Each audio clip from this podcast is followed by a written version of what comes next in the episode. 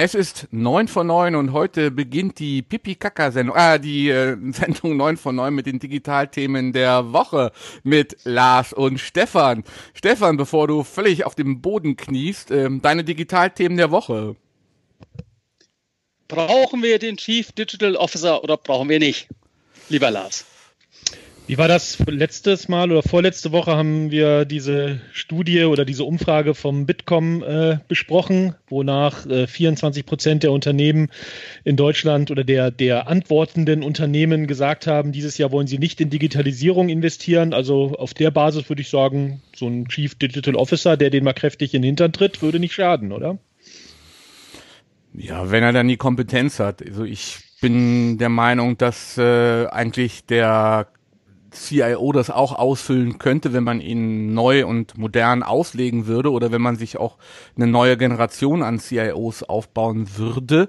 Denn so ein bisschen ähm, Technologie und IT-Kompetenz kann ja nicht schaden. Also ich hab, halte eigentlich die Funktion für überflüssig, es sei denn, sie bekommt wirklich Vorstandsrelevanz, aber das sehe ich ja noch weniger als beim CIO.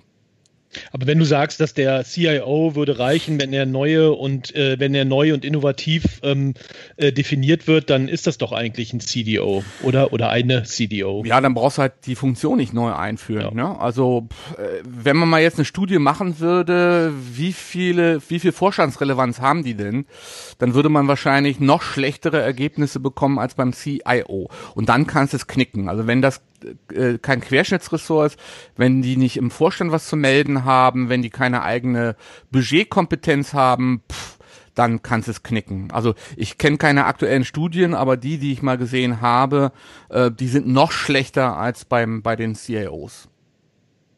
Stefan, was sagst du dazu? Du hast das Thema ja aufgebracht. Genau. Dein Thema. ich wollte euch, wollte euch ja was zu labern geben. Ja? Also genauso wie wir dann ein Digitalministerium nicht brauchen, brauchen wir auch keinen Chief Digital Officer, oder? Wie war das? Das, das ist ja was anderes. äh, Zurzeit äh, ist es halt so, dass der, äh, dass äh, die Staatsministerin genauso wenig Kompetenzen hat wie ein CDO. Also wäre es natürlich logisch, ein neues Ministerium mit einem eigenen Budget zu schaffen und mit einer eigenen Mannschaft. Dann hätte sie Kompetenz. Dann würde sie nicht am Katzentisch des Kabinetts sitzen, Badge. Katzentisch ist ein gutes Stichwort, ja. Also das war ja eigentlich die Idee, dass ich dem Gunnar wieder mal seine Vorlage gebe, ne? Genau, also Dorobär, ja. ja. Ja. Ja, und wie denkst du es nun? Ich glaube nicht, dass man ihn braucht. Es ist wirklich eine Frage der Kompetenz. Im Endeffekt ist ein Titel. Der CIO könnte, CIO könnte es genauso machen, wenn er die Kompetenzen bekäme. Ja, und dann wolltest du dich ja noch auslassen, wie sinnvoll sind Flugautos? Das war ja eher für dich, ne, Ach so. Oder hältst du mit mal die anderthalb Meter Abstand in der Luft ein, ne? Mindestens. ja, da, da müssen dann wahrscheinlich andere Regeln gelten, wie beim Fahrradfahren, ne? Ja. Wahrscheinlich, ja. Also, dass du deine Spuckspur nicht hinter dir herziehst oder so. Ja, ja. ja. Äh, Ralf Korb äh, erwähnte ein Thema, es gibt wieder nur noch einen Vorstandschef bei SAP. Was sagt er dann dazu? Ja, ich fand es äh, sehr verwunderlich, die Argumentation. Jetzt in diesen Zeiten muss man doch schnell entscheiden, deshalb trete ich zurück. Also habe ich es heute Morgen gelesen. Mhm. So wird äh, sie wohl kolportiert. Also eigentlich der Gegensatz dessen, was man eigentlich mal gesagt hat, man führt das Unternehmen mit einem Zweierteam, kann es genauso führen. Aber wer weiß, was im Hintergrund da wirklich passiert, wissen wir nicht. Aber so lange war die ja gar nicht im Amt. Sechs Monate. Sechs Monate, ja. ja. ja. Erstaunlich. Okay. Äh, IT-Beobachter ist auch dabei, äh, sagt, der CDU äh, macht nur Sinn, wenn Entscheidungskompetenz äh, äh, da ist, sonst ansonsten nur Frühstücksdirektor. Entspricht ja das, was wir gerade gesagt haben. Ja, okay, also alle. Ja, wobei allein schon, also jetzt mal, äh, also jetzt mal unabhängig, ob, ob Entscheidungskompetenz oder ob äh, die Person im Vorstand sitzt oder nicht, alleine schon, wenn ein Unternehmen die Notwendigkeit sieht, eine CDO oder einen CDO zu, äh, zu installieren, das heißt ja schon, dass da eine Bedeutung dem Ganzen beigemessen wird. Also das alleine wäre ja schon mal ein Zeichen dafür, was glaube ich bei vielen Unternehmen halt noch nicht so durchgedrungen ist, dass eben das Thema Digitalisierung, mhm. digitale äh, Geschäftsmodelle und eben über das äh, Intel oder das, das Informationstechnologie-Thema hinaus äh, dann wichtig wird. Also das, das ist ja schon mal ein richtiger Schritt oder der Schritt in die richtige Richtung. Vielleicht wäre es ja nicht schlecht, äh, dem, dass der Vorstandschef auch Digitalkompetenz hat. Ne? Ist ja auch nicht der Fall. Und die Aufsichtsräte vielleicht auch, ja. Also übrigens hier werden gerade Flugautos abgefeiert im Netz, ja. Alle finden Flugautos super, ja. Also. Du hast immer gewusst. ja, ich plädiere ja, ich plädiere ja für mehr Immobilität. Insofern bin ich gegen Flugautos. Ja. Ich habe Höhenangst, ich bin auch dagegen. ja, äh, dein Digitalthema, Lars. Ich habe mir die ähm, äh, die Tracing-App-Diskussion rund um äh, oder die, die Diskussion rund um die Corona-Tracing-App nochmal genauer angeguckt. Da kam ja jetzt in der Zeit, war gestern oder vorgestern ein Artikel, dass da wohl äh, ein, äh, eine Gruppe von, ich glaube, 350 äh, Wissenschaftlerinnen und Wissenschaftlern da äh, ganz klare Kritik äußern äh, gegenüber dem, dem Modell, was jetzt angedacht wird. Und dann habe ich mir gestern ähm, die, ähm, den sehr äh, empfehlenswerten Podcast Lage der Nation nochmal angeguckt, äh, angehört, die das ganze Thema, ähm, ja, diese, diese App-Diskussion, diese Tracing-App-Diskussion nochmal äh, gut aufgedröselt haben, was da jetzt Vor- und Nachteile sind. Und ähm, ja, wir hatten das ja, glaube ich, vor ein paar Wochen schon mal äh, besprochen, aber eher so allgemeiner ähm, die Frage, ob eben so eine App äh, ja grundsätzlich Sinn macht und ob wir trotz irgendwelcher Datenschutzbedenken, ob wir das Ganze äh, dann auch ähm, ja, selber installieren würden und selber nutzen würden. Ich glaube, wir kamen ja schon zumindest 2 zu 3 zu dem Schluss, dass wir es tun würden. Und jetzt ähm, ist das ja Ganze eben noch mal ein bisschen hochgekocht, diese Diskussion. Es geht ja grundsätzlich darum, eben um diese beiden Modelle. Äh, zentrales Modell heißt, es gibt eine Stelle, einen Server oder eine allwissende Stelle, die halt alle äh, Daten, in der alle Daten äh, zusammenlaufen oder eben dieses dezentrale Modell, wo eben nichts irgendwie zentral gespeichert wird.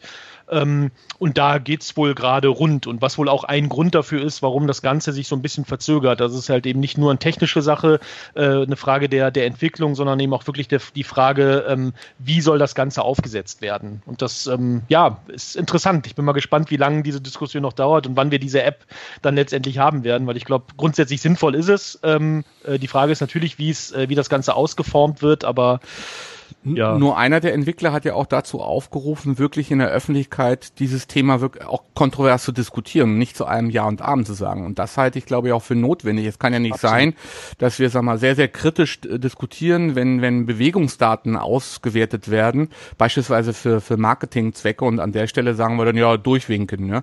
Da geht's ja, ja da geht's ja um Krankheiten. Und äh, beim Bewegungsmonitor, der für die Bundesregierung erstellt wird, äh, werden ja schon ähm, solche GPS-Daten ausgewertet der äh, Netzbetreiber. Also da müsste man vielleicht auch mal kritisch hinschauen, wie genau die sind und ob sie wirklich aggregiert sind und der Datenschutz eingehalten wird. Also ich glaube, jetzt ja. müssen wir einfach dann, jetzt müssen dann einfach mal die Hosen runtergelassen werden. Ja. Ja, also wie gesagt, ich glaube, die Diskussion ist auf jeden Fall wichtig, eine öffentliche Diskussion zu führen. Ich habe die Sorge, ähm, so wie es halt mit vielen öffentlichen Diskussionen rund um sensible Themen sind, dass äh, die Medien dann nicht gerade unbedingt hilfreich sind oder viele Medien dann nicht unbedingt hilfreich sind, dass zum einen und zum anderen auch nicht wirklich für Aufklärung gesorgt wird. Weil ähm, eine, eine Sache, wie gesagt, ich würde die ganze Diskussion, ähm, äh, sollte man sich auf jeden Fall Lage der Nation ähm, ähm, äh, Ausgabe vom, von letzter Woche nochmal anhören. Da wird das wirklich sehr gut erklärt. Ähm, können wir ja dann auch den äh, verlinken. Ja. Ähm, ich glaube aber, diese oder, oder die, die ähm, Version oder die, ähm, die Sache, die da diskutiert wird oder vorgeschlagen wird, ist, dass man halt ähm, beide Modelle ähm, bietet, also dezentral und zentral und die Bevölkerung soll halt entscheiden, welche sie nehmen. Ähm, die Frage ist halt wirklich, ob es da, ob die Bevölkerung da genug informiert ist oder genug informiert wird, weil das sind schon alles sehr technische Fragen. Es sind eben auch datenschutzrechtliche Fragen rund um Gesundheitsthemen und ich glaube, jede Diskussion, die da eher so ähm, ja etwas alarmistisch geführt wird, führt nicht unbedingt dazu, dass das Ganze freiwillig genutzt wird. Und darum geht es ja genau. Es muss halt äh, äh, breit genutzt werden, um da überhaupt irgendeine Wirkung zu hm. haben. Vor allen Dingen, wie soll denn die Bevölkerung entscheiden? Machen wir dann Ja, eben, indem man, indem man zwei Versionen anbietet. Einmal die äh, dezentrale, einmal die zentrale Version, heißt eben eine Version, wo eben alle, alle so, Daten okay. immer noch nicht personenbasiert, ja. hm. personenbezogene Daten, ähm, also ähm, ähm, pseudonymisierte Daten auf einem, auf einem Rechner gespeichert werden und eben hm. die dezentrale Version, die müssen natürlich irgendwie miteinander arbeiten können und dann wird halt gesehen, okay. was, die, was die Bevölkerung ja annimmt. Das Nutzerverhalten entscheidet dann. Genau, mhm. sozusagen. Ja. Das finde ich schon ganz charmant, aber wie gesagt, ich frage mich, wie informiert die Bevölkerung mhm. ähm, sein kann, wenn eben ja, wenn, wenn da alarmistisch rundherum diskutiert wird. Das ist Beim Thema bei aller, ja. bei aller Diskussion dazu, ne? Also was wir natürlich erleben, ist eine eklatante Verzögerung der App. Klar. Ja? Also sie sollte ja in der ersten oder zweiten Aprilwoche ursprünglich mal kommen. Jetzt, ja. Jetzt ist überhaupt nicht abzusehen, dass sie kommt. Genau. Äh, und äh, auch der Social Media Watch Blog hast du leider noch nicht gesehen, Lars hat äh, intensiv berichtet, mhm. ausführlich berichtet, Gabor Steingart berichtet. Ich weiß nicht, wie lange wir uns die Diskussion wirklich leisten können, wenn die App wirklich zur Eindämmung der Pandemie herangezogen werden soll. Da können wir uns eigentlich nicht mehr wochenlange Diskussionen erlauben. Und es scheint auch teilweise so zu sein, dass so gewisse Eitelkeiten ja auch eine Rolle spielen, neben den Datenschutzbedenken, die es ja korrekterweise zu diskutieren gibt. Der Spahn, ja, Spahn sagt ja im Mai, ne? Um, oder? Im Laufe des Mai, sagte. Spahn, glaube ich, bei der letzten Pressekonferenz. Ja. Ja, es hieß aber auch mal April. Okay. Also insofern, ja, ja. die Frage ist halt, sowas, sowas müssen wir halt auch aushalten, glaube ich, in unserer Gesellschaft, weil es ist halt nun mal nicht so, dass man da von oben herab sagen kann, hier wird jetzt die App installiert, äh, zwangsinstalliert auf allen Rechnern und damit war's das. Also ich glaube, also das, das werden wir nie verhindern können, mhm. dass diese Diskussionen mhm. kommen. Und ich finde es in gewisser Weise halt auch richtig. Gut, beim Punkto Alarmismus, dann sind wir bei meinem Digitalthema äh, der Woche, wenn wir schon äh, davon reden, wie Medien reagieren auf bestimmte Sachen. Also Handelsblattredakteurin Carina Contio im Homeoffice zum Alkoholiker, warum die Corona-Krise so gefährlich ist. Ich glaube, das war die unterste Schublade. Das war in dem ganzen, ich meine, in deiner Auflistung, Stefan, ich glaube wirklich echt die, die unterste Schublade. Ja, in ich glaube, das will noch zum Artikel hinzufügen, ja. Äh, T3N war einmal das Pandemie-Office, fand ich auch äh, schon wieder äh, in die gleiche ja. Schublade hineingehören. Vor allen Dingen der erste Satz von dem von dem von dem Arzt ähm, lautet so ungefähr: Ja, ich habe äh, weder Daten noch irgendwelche größeren Erkenntnisse, aber ich glaube. Und dann an der Stelle hätte ich dann äh, als Handelsblattredakteurin äh, das Heft zugeschlagen und gesagt: Ja gut, dann können wir diese Behauptung nicht aufstellen. Also ich finde das total unseriös. Sie äh, hält jetzt auf ähm, Twitter fröhlich dagegen. Also sie sieht noch nicht mal irgendwo den Grund für die Kritik, dass man nach vier Wochen Ausgangsbeschränkungen zu so einer Aus Aussage kommt. Also das, das halte ich für unseriös. Da ist weder eine Datengrundlage da, noch gibt es irgendwelche Erkenntnisse. Ja. Und das, ich meine, es hat ja nichts mit Homeoffice zu tun. Ja, eben. Also ich meine, wenn die Leute, also das deswegen, also das ist natürlich, das mit Homeoffice zu verbinden, ja. ist Quatsch auf jeden Fall, aber dass da ein Problem ist oder Problem sein kann und dass man da sensibilisieren sollte, das nun, also das finde ich nun auch durchaus gerechtfertigt. Ja, aber doch nicht mit der über, mit der, mit im Homeoffice klar. zum Alkoholiker Fragezeichen und das Fragezeichen klar. insinuiert das ja, ja. Und das, ja, ja, genau, klar. Ne? Aber wie, da, da wissen wir ja alle, wie Medien funktionieren. Ja? Ja, warum erinnert mich das an eine andere äh, äh, Zeitung, Tageszeitung mit vier Buchstaben? Also ich weiß nicht, Handelsblatt? genau, das ist nee, also, das ist Boulevardesk, das ist Clickbaiting, nichts weiter. Ja. Aber du hast ja noch ein Thema, Stefan. Ja, äh, passt ja eigentlich auch dazu. Äh, der von mir sehr geschätzte äh, Gunter Dück und auch die Claudia Töttmann haben äh, äh, vor der Pandemie äh, über Arbeitsverdichtung, Automatisierung gesprochen und so eigentlich in die Richtung hineingegangen, äh, weniger Leute bekommen immer mehr Arbeit, müssen immer mehr leisten, Stellen werden abgebaut, es wird automatisiert und der Druck erhöht sich entsprechend auf die Mitarbeiterinnen und Mitarbeiter. Also das mit der Arbeitsverdichtung nehme ich auch wahr.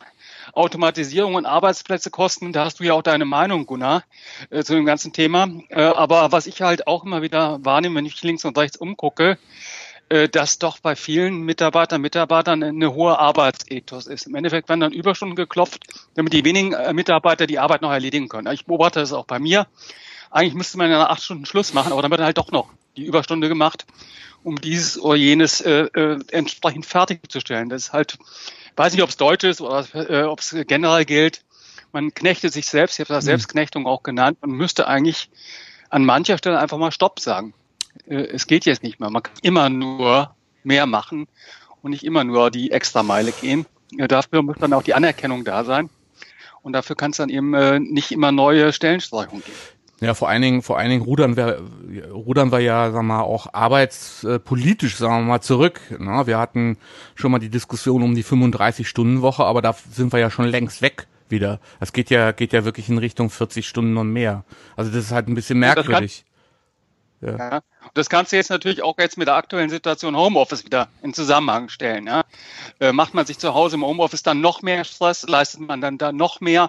Ja, äh, die Claudia Tötmann ist ja Verfechterin, dass man eh da noch mehr kontrolliert mhm. wird, eben durch die Webkonferenz und ähnliche Dinge. Ja, also da haben wir eine Gemengelage, die schwierig ist. Ich bin halt der Ansicht, dass nicht Automatisierung das Problem ist, dass nicht Digitalisierung mhm. das Problem ist.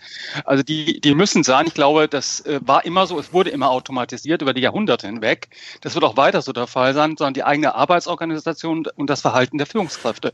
Das ist eigentlich, sag mal, das, was äh, wichtig ist, meiner Meinung nach. Also ich habe ja schießen Gunther und die Claudia über das Ziel bisschen ja. hinaus, meiner Meinung nach. Also ich habe ja viele Reportagen gemacht über Homeoffice, äh, Einheiten und ich habe auch Unternehmen beleuchtet, die zu 100 Prozent übrigens auf virtu virtuelle Belegschaften setzen und das seit Jahren. Und bei denen ist ganz klar, äh, im Gegensatz zur Präsenzkultur, dass viel stärker eben projektorientiert gearbeitet wird, zielorientiert gearbeitet wird und viel mehr Vertrauensarbeitszeit eine Rolle spielt. Also genau das Gegenteil der Fall ist, dass also dann eben entsprechend wirklich der, der eben schneller fertig wird, dann eben auch mehr Freizeit hat und, und nicht noch irgendwas draufgeladen wird. Also ich glaube, bei einer dezentralen Arbeit muss man halt anders, äh, muss man ein anderes Management an den Tag legen. Und da ist das halt gerade nicht der Fall. Ja? Also äh, nicht die vier Wochen äh, ähm, Ausgangsbeschränkungen sind da ein Maßstab, sondern das, was in den vergangenen Jahren da halt aufgebaut wurde bei vielen Unternehmen. Ja. Okay, ja, haben wir noch was? Nö, ne? Dann sind wir. Ich habe noch eine kleine Ach, Studie bei. Ja, sag. Ich habe noch eine kleine Studie bei Michael Kroker äh, gesehen. Ähm, passt ja zu uns. Ich hoffe, es, es können ja mal unsere Zuschauerinnen und Zuhörer können das ja mal jetzt mit einem Like oder einem Share oder einer Bewertung in iTunes und so weiter ähm, sagen, dass sie uns durchaus äh, bemerken. Ähm, nämlich bei Michael Kroker gab es ja eine Studie: Mehr als zwei Drittel aller Webinhalte werden von Nutzern nicht einmal bemerkt. Das ist doch eine tolle Aussage, oder? Außer 9 von 9. Also die, also die Außer 9 von 9, genau. Deswegen, äh, ne? Genau. Teilt, teilt es, äh, kommentiert bei uns, äh, bewertet uns, damit wir merken, dass wir bemerkt werden. Ja. Das ist doch schön, ja. oder? Dass wir das hier nicht für die Tonne machen. Ja, aber wir haben heute ein tolles Schlusswort. viele, wir haben heute viele Kommentare bekommen, noch ein äh, so nach dem Motto, die Frau bei SAP war denen zu amerikanisch, kann ja sein, äh, ist eine Einschätzung von Ralf Korb. Ähm, damit schließen wir und äh, man hört, sieht und streamt sich dann spätestens nächsten Dienstag um 8.51 Uhr. Bis dann, tschüss.